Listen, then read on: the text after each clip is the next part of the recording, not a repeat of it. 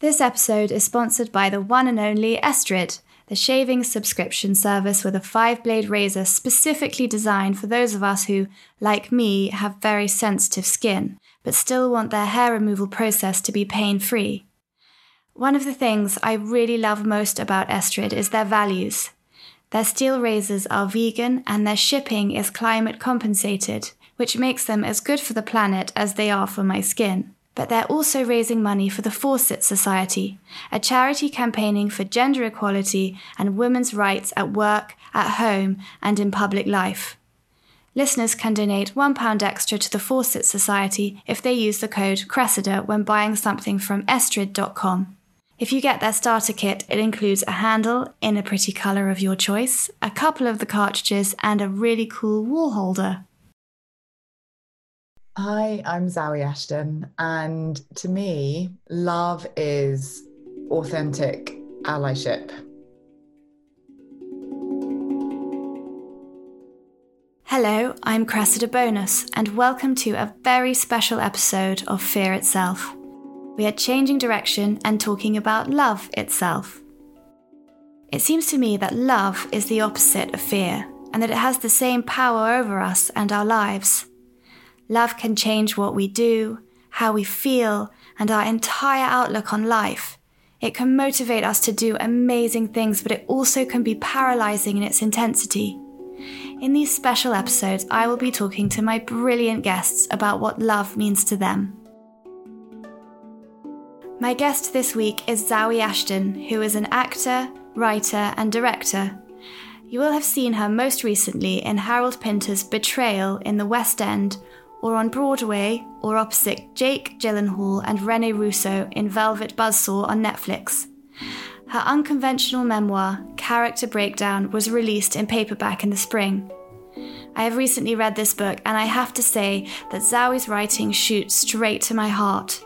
It's beautifully honest and raises important questions about identity and truth.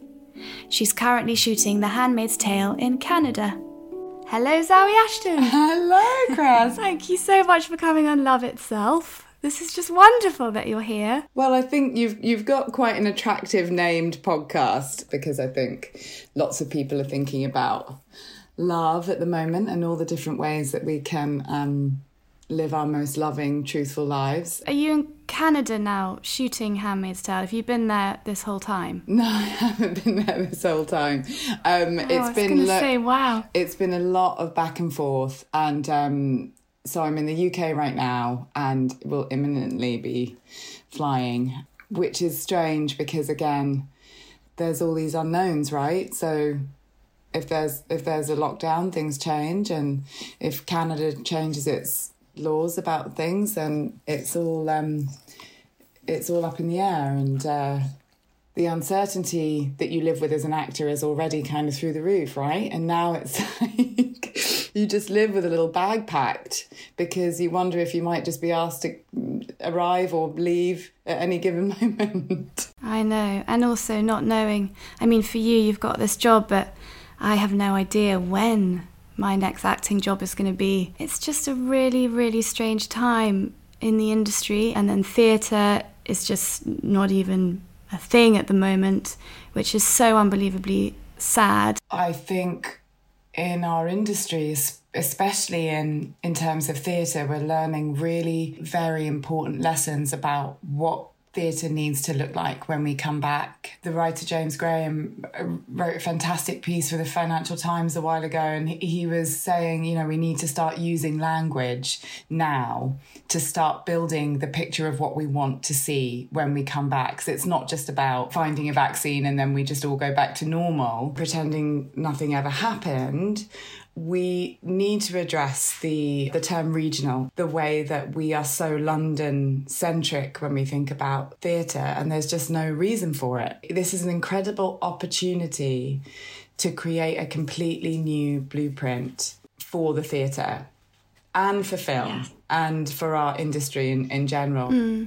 and i think that's an exciting time, well, could be an exciting time to bring those smaller theatres and fringe theatres into the light where Whereas before, perhaps a lot of people, theatre goers who just go to the West End, don't really know about these fringe theatres, which I always think's a bit of a shame. So I think hopefully that's a, you know, that's a positive. Let's hope.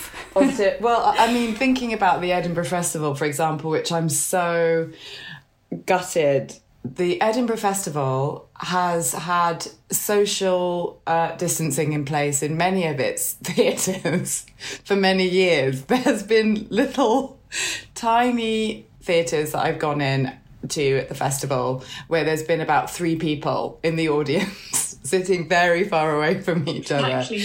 And I have to say that so, that has been some of the best theatre that I've ever seen.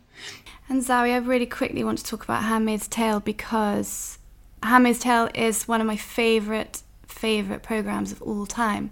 When you told me you were going to be in it, I thought this is amazing. Zawe's going to be in Handmaid's Tale. How did how did this part come about? I had made a pilot for HBO, God, in 2013. Really powerful themes and it's incredible director, incredible showrunner, and uh, left going. Well, we'll we'll all be together again soon, back in these bonnets, and it never got picked up. I think the, pilot itself um, was too real for anyone, just too real. And the brilliant, brilliant Bruce Miller, who was our producer on that show, is the writer, creator, force behind what we now know as The Handmaid's Tale. So he just gave me a call and said, "There's this, there's this part, and um, it'd be great to just have you as, as part of the firmament." Amazing, Zoe. Amazing. So you don't have to, you didn't have to do one of those horrendous audition self tapes that we sometimes have to do with a poor family member or friend who has to read the other lines in in your kitchen. Yes, I wish you could see in the other room. I've got a laundry basket with like a saucepan upturned with a small book on top of that saucepan because that's my camera stand for the self tapes I've been doing. I didn't have to do a self tape for it, and and what's really interesting is you mentioned my book earlier, and that's the one chapter that I took out of my book. It felt like such a weird concept to put to like a universal audience and I wanted my book to be really universal. I didn't want it to just be like an actor's memoir. I wanted it to be like a very deep musing on female identity, as you said, and women and their relationship to performance and uh, the male gaze and the strange way that it just seems to follow us around from the day that we're born to the day that we die.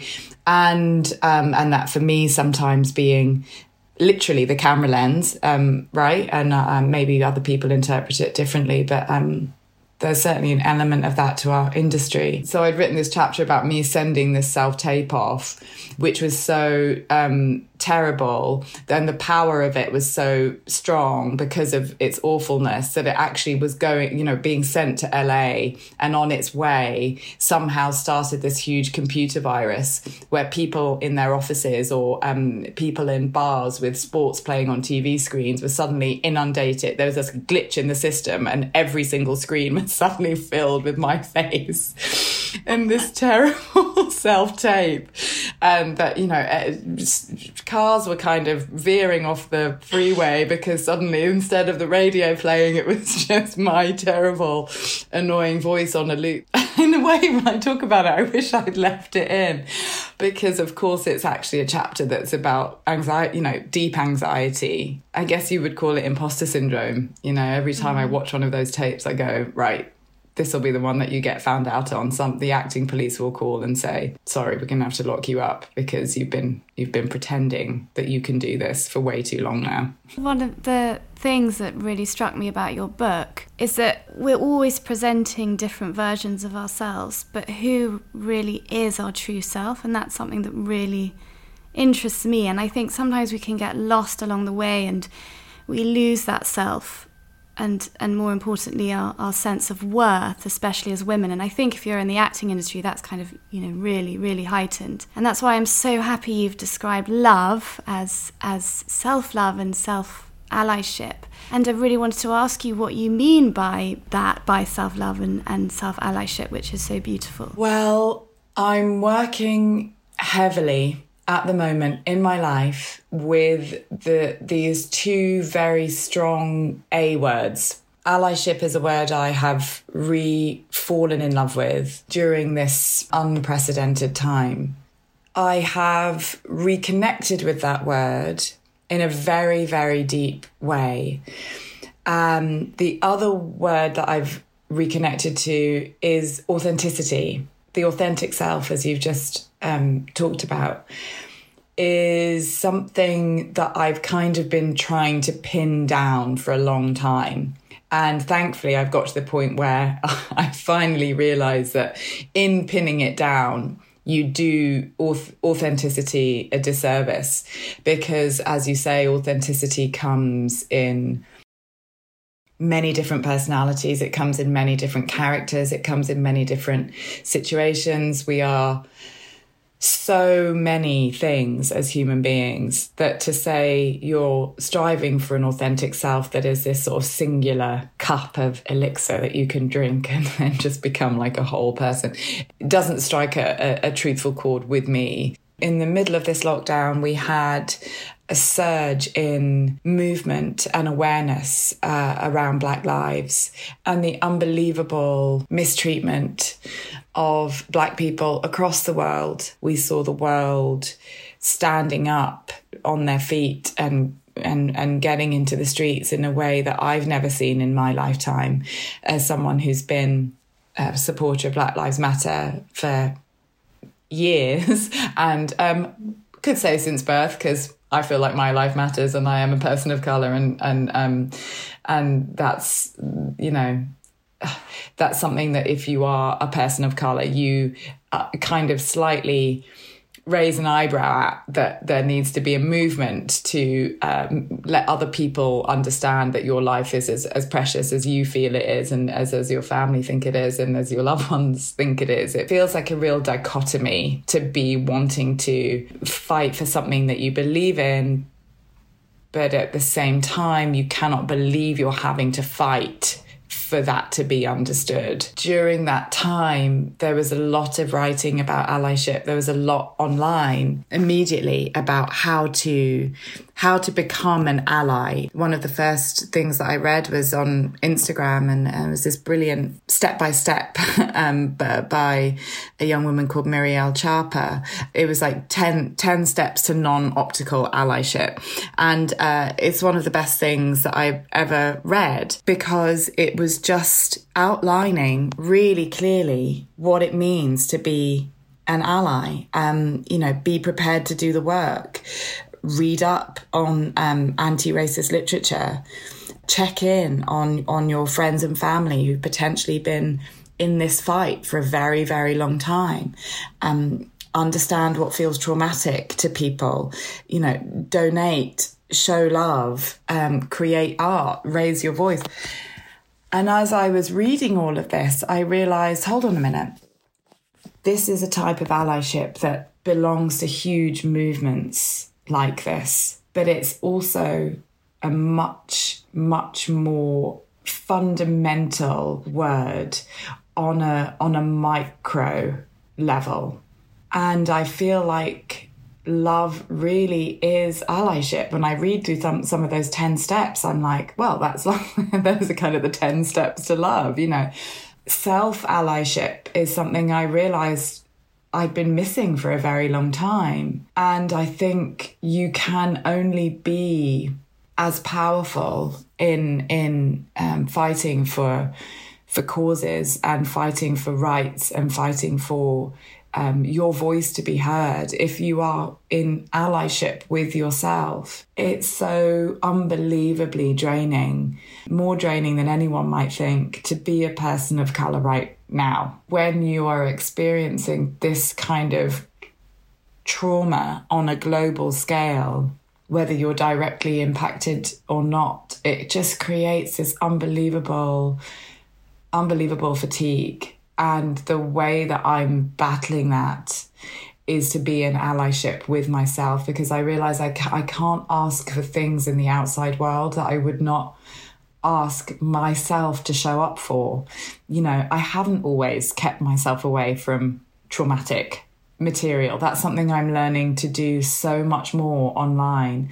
And I encourage other people, you know, if you need a break, you have to rest. I realize it's it's been years and years and years where I actually I haven't held my own hand through disturbing and uh, triggering interactions. And in those situations I wish I'd shown up for myself and told myself um, this isn't about you. This is this is about them. That the problem is out there.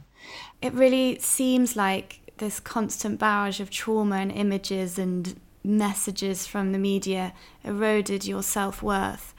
But the book is lovely in that it feels in some way like you found it and yourself again. The book was like a coming home to myself um, in a huge way. Um, I had actually I decided to quit acting just before I started the book because I felt like I had lost something of myself. I read a really interesting book recently called Untamed by a writer called Glennon Doyle. And she talks about in the first chapter being with her two daughters at the zoo and seeing a cheetah uh, being forced to kind of chase this um, kind of Land Rover with a with a sort of a bunny attached to it, like a like a toy. That was for the audience at the zoo and for everyone to clap politely and for the cheetah to perform and then kind of be let off into this field. Um, after performing her duties as a cheetah. And she says that her daughter pulls at her sleeve and, and says, Mom, look, I think I think I think that's her now in the field. And they look over to the cheetah in the field and she's kind of stalking the place. You know, she's not now running to this smattering of applause. She's kind of stalking her her surroundings and she's coming into her full self. And Glennon sort of describes it as the cheetah having a deep hunch that she's from the wild even though she's never known anything different other than the zoo. And I thought that was just such a strong image. And I just, I love the phrase a deep hunch. Losing yourself, moments where you lose your self worth, where you suddenly realize you've fallen out of love with yourself a bit. It is a deep hunch and um, not one that you necessarily are trained to listen to in any kind of way. So I think when I wanted to walk away from acting, I wanted to walk away from performance in general. I wanted to try and recreate some circumstances where I might be able to contact my my more authentic self because the boundaries do blur and it's not just specific to actors. As a woman, there's been days when I have woken up and gone, who has this all, who has this all been for? You know, I've, I'm, I'm a certain age and I feel like I've been performing my whole life. I think that's a universal feeling. And of course, the, as you're saying, the images, the wording, the, the world around us that is constantly is constantly selling us a low version of ourselves essentially I was I was struggling to to work out what was performance and what was reality, and and so I walked away and and um, you do have to be very careful about the things that you consume because they do lodge and they do um, take hold. And um, when you're in the business that we're in you know where you're not only kind of psychically bound with the work, you also have to take it into a physical embodying space. It, it, it can be very, very damaging. And what examples do you have of not showing up for yourself where you wish you could just go back and do something differently? It's the moments that I have shown up for myself that made me realize the moments I hadn't been showing up for myself. That's so interesting. I wish that we were taught so much more about self love at, at, school, you know, from kind of primary school ages, because you don't know what you're missing until you find it.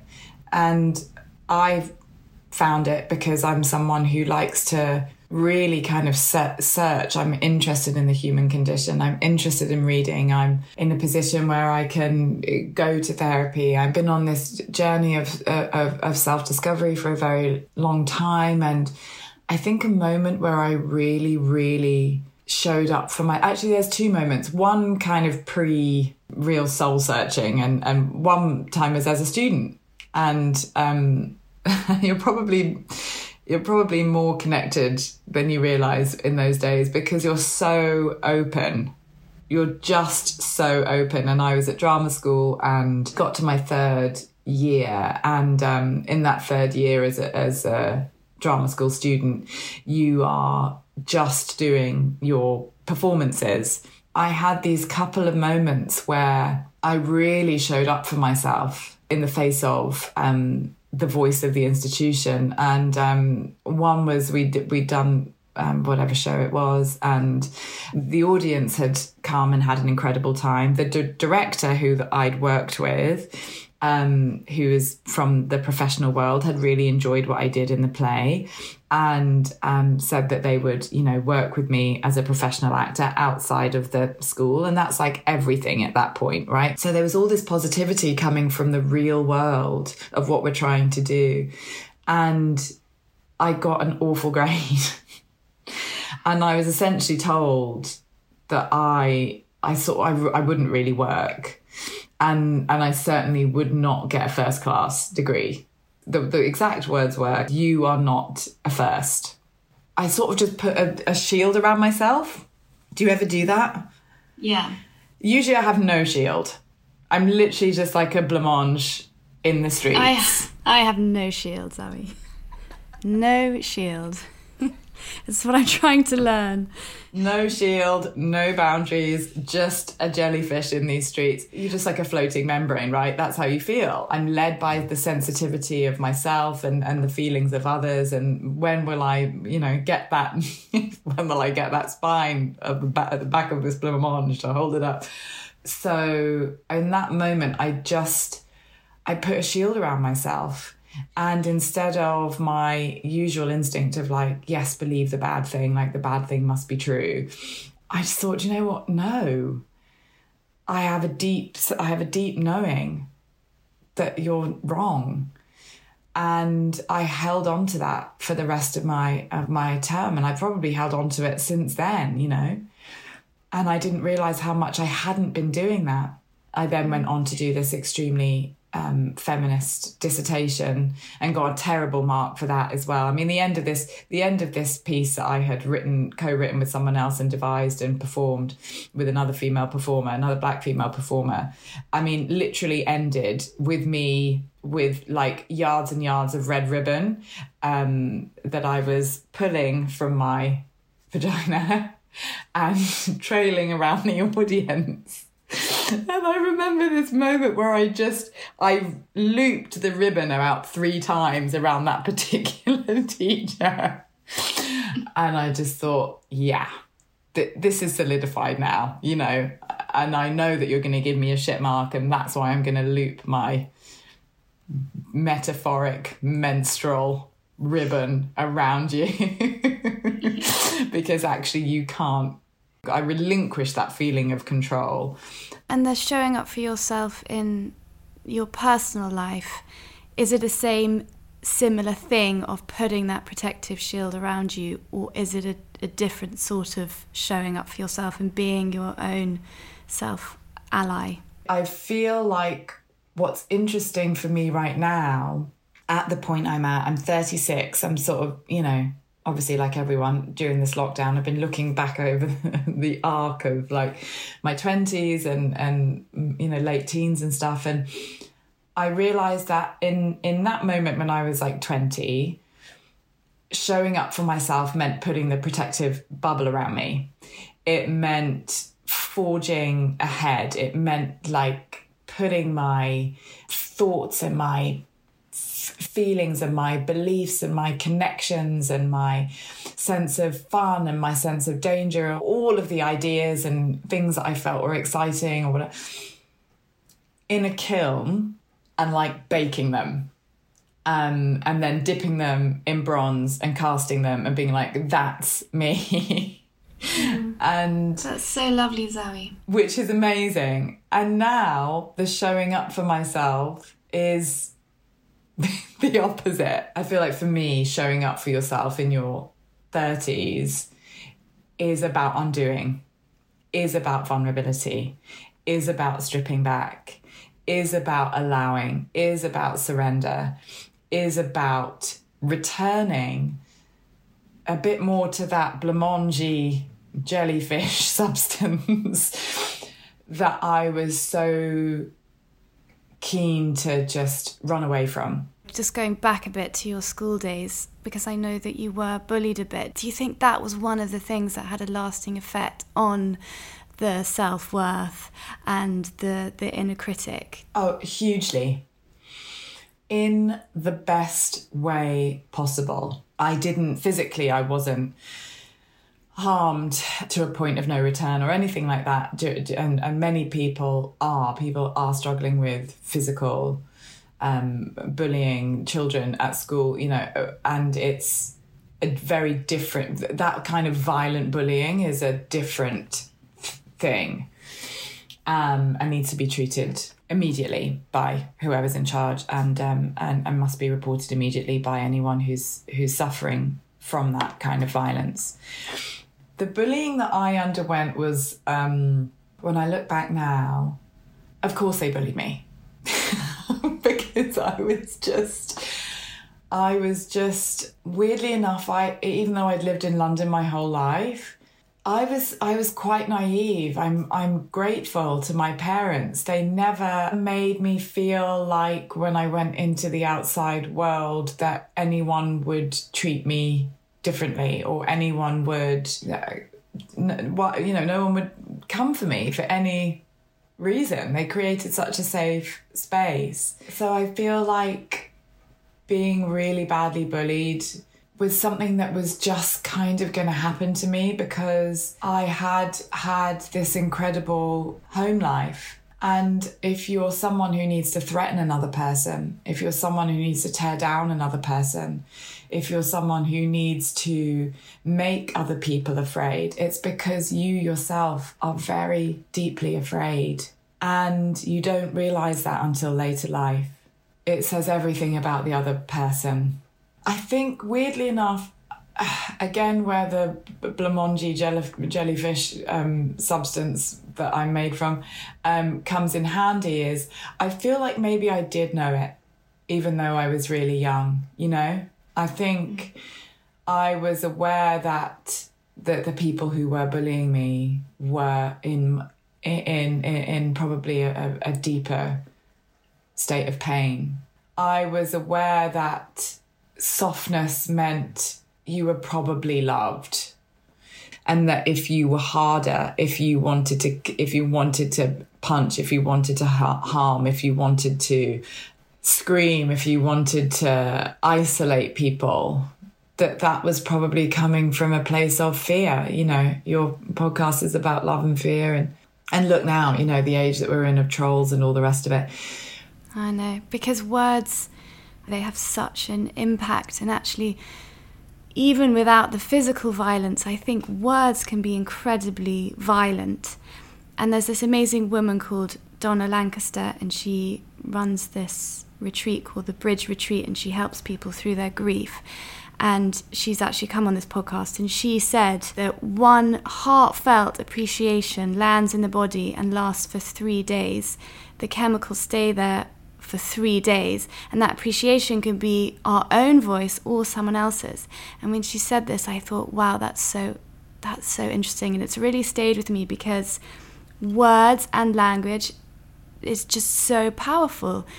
If you read them or if someone says them to you or you say it to yourself, you know, that inner critic, it's very powerful. It's very powerful. And as you're saying, the, the, the power of the positive word is, is equally as huge. Zoe, so we are coming towards the end, but I really wanted to ask you actually about your grandfather, um, who I know died not that long ago. And if you don't want to answer this, obviously, please don't. But I wanted to ask what life lessons he passed on to you.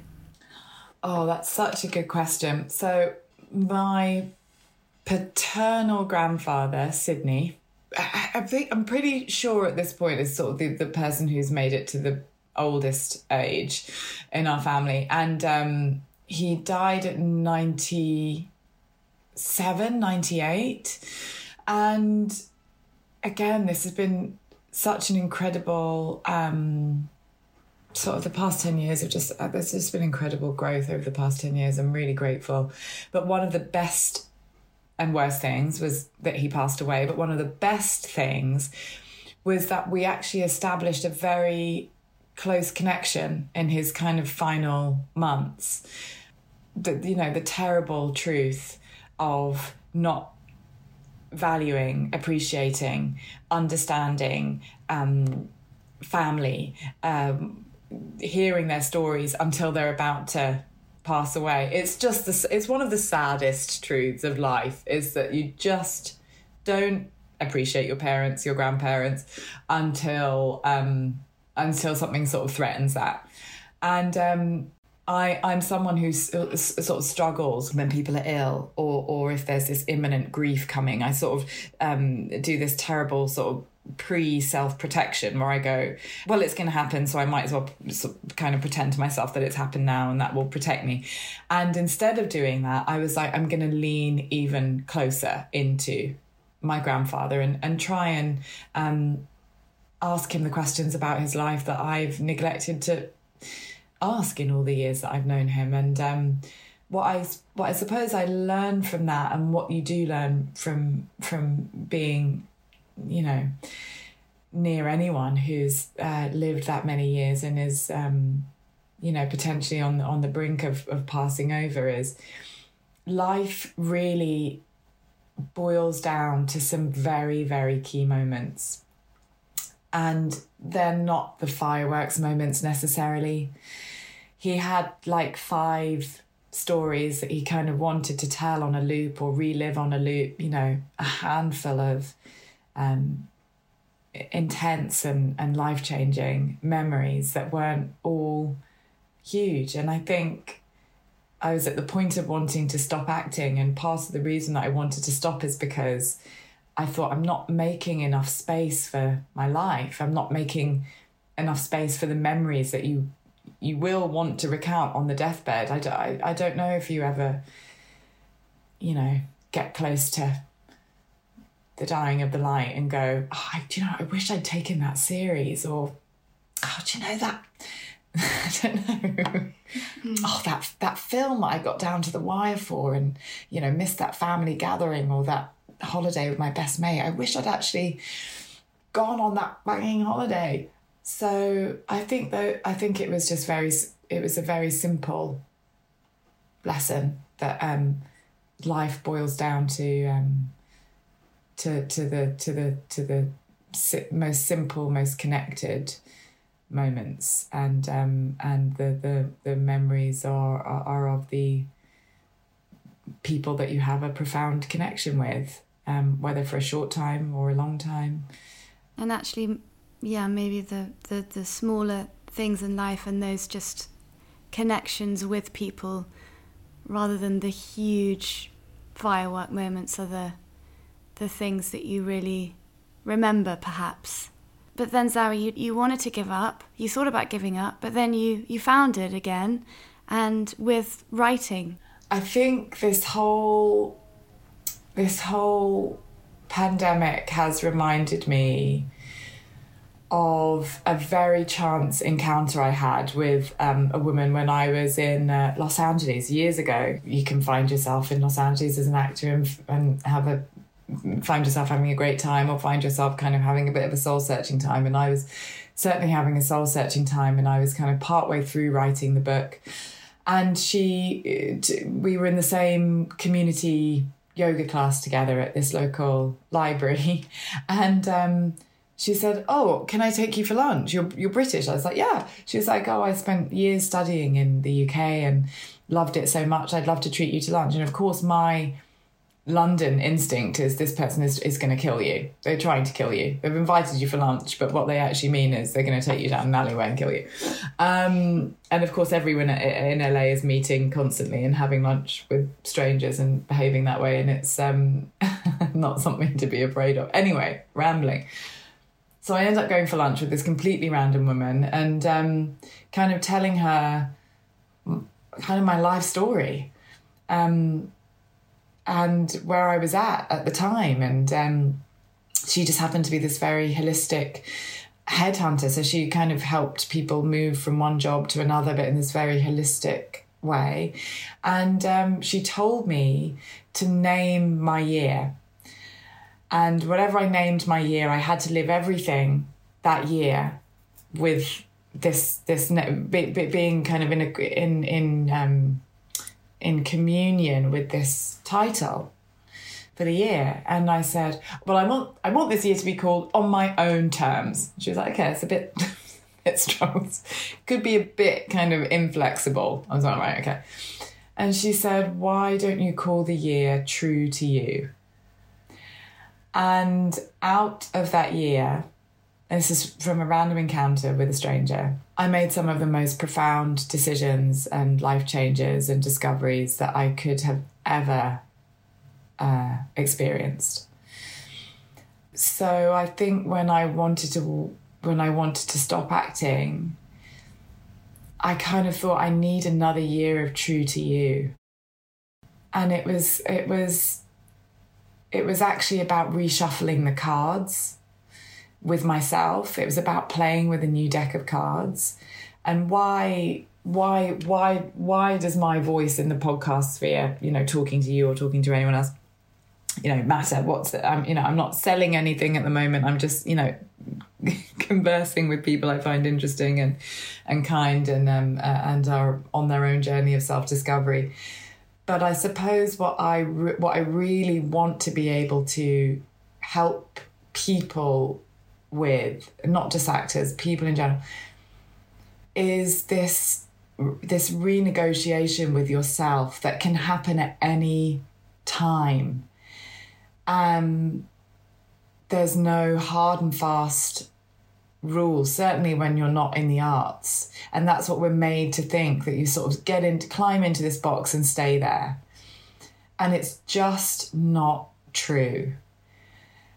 You decide you uh, you know you are the you are the person driving the car and if suddenly you find yourself in the passenger seat and it doesn't feel good stop and um, get whoever's driving to sit sit in the back or chuck them out or do whatever you know um, and being in the driving seat doesn't mean being in control being on top of it being okay it just means that you are your own filter. You, you are your own truth. You are filtering everything through your own truth. And um, and that's that's something I found quite late on, but um, makes all the difference. And when we're talking about changing the collective consciousness within the arts, and we really have to. Um, when we're talking about returning to the arts, having learned something, having uh, enlightened ourselves, having done the work, having um, looked inside ourselves and and and just thought, how can this be more balanced? How can this represent the world that we live in more truthfully? You yourself have to be in possession of your own truth. And it's just how I knew I would be more useful if I just stepped out of the box and got right with me and then got back in the car because this this is it's it is the time for collective consciousness and um, I know to be part of the movement and part of the change I have to uh, I, I have to be in the most truthful place with with myself. Mm. It's the it's the old don't help anyone else with their oxygen mask until yours is on tight. And I never used to understand that when I flew. I was like, excuse what if that person's really struggling with their oxygen mask? I'm not just going to sit there and let them struggle. But of course, you can't help and you can't help someone else breathe if you yourself are uh, no. gasping desperately for air. And Zoe, I I thank you so much for sharing all that. I now end with three three quick questions. And the first is what do you do for self-love? I would say right now reading books is my self-love gauge.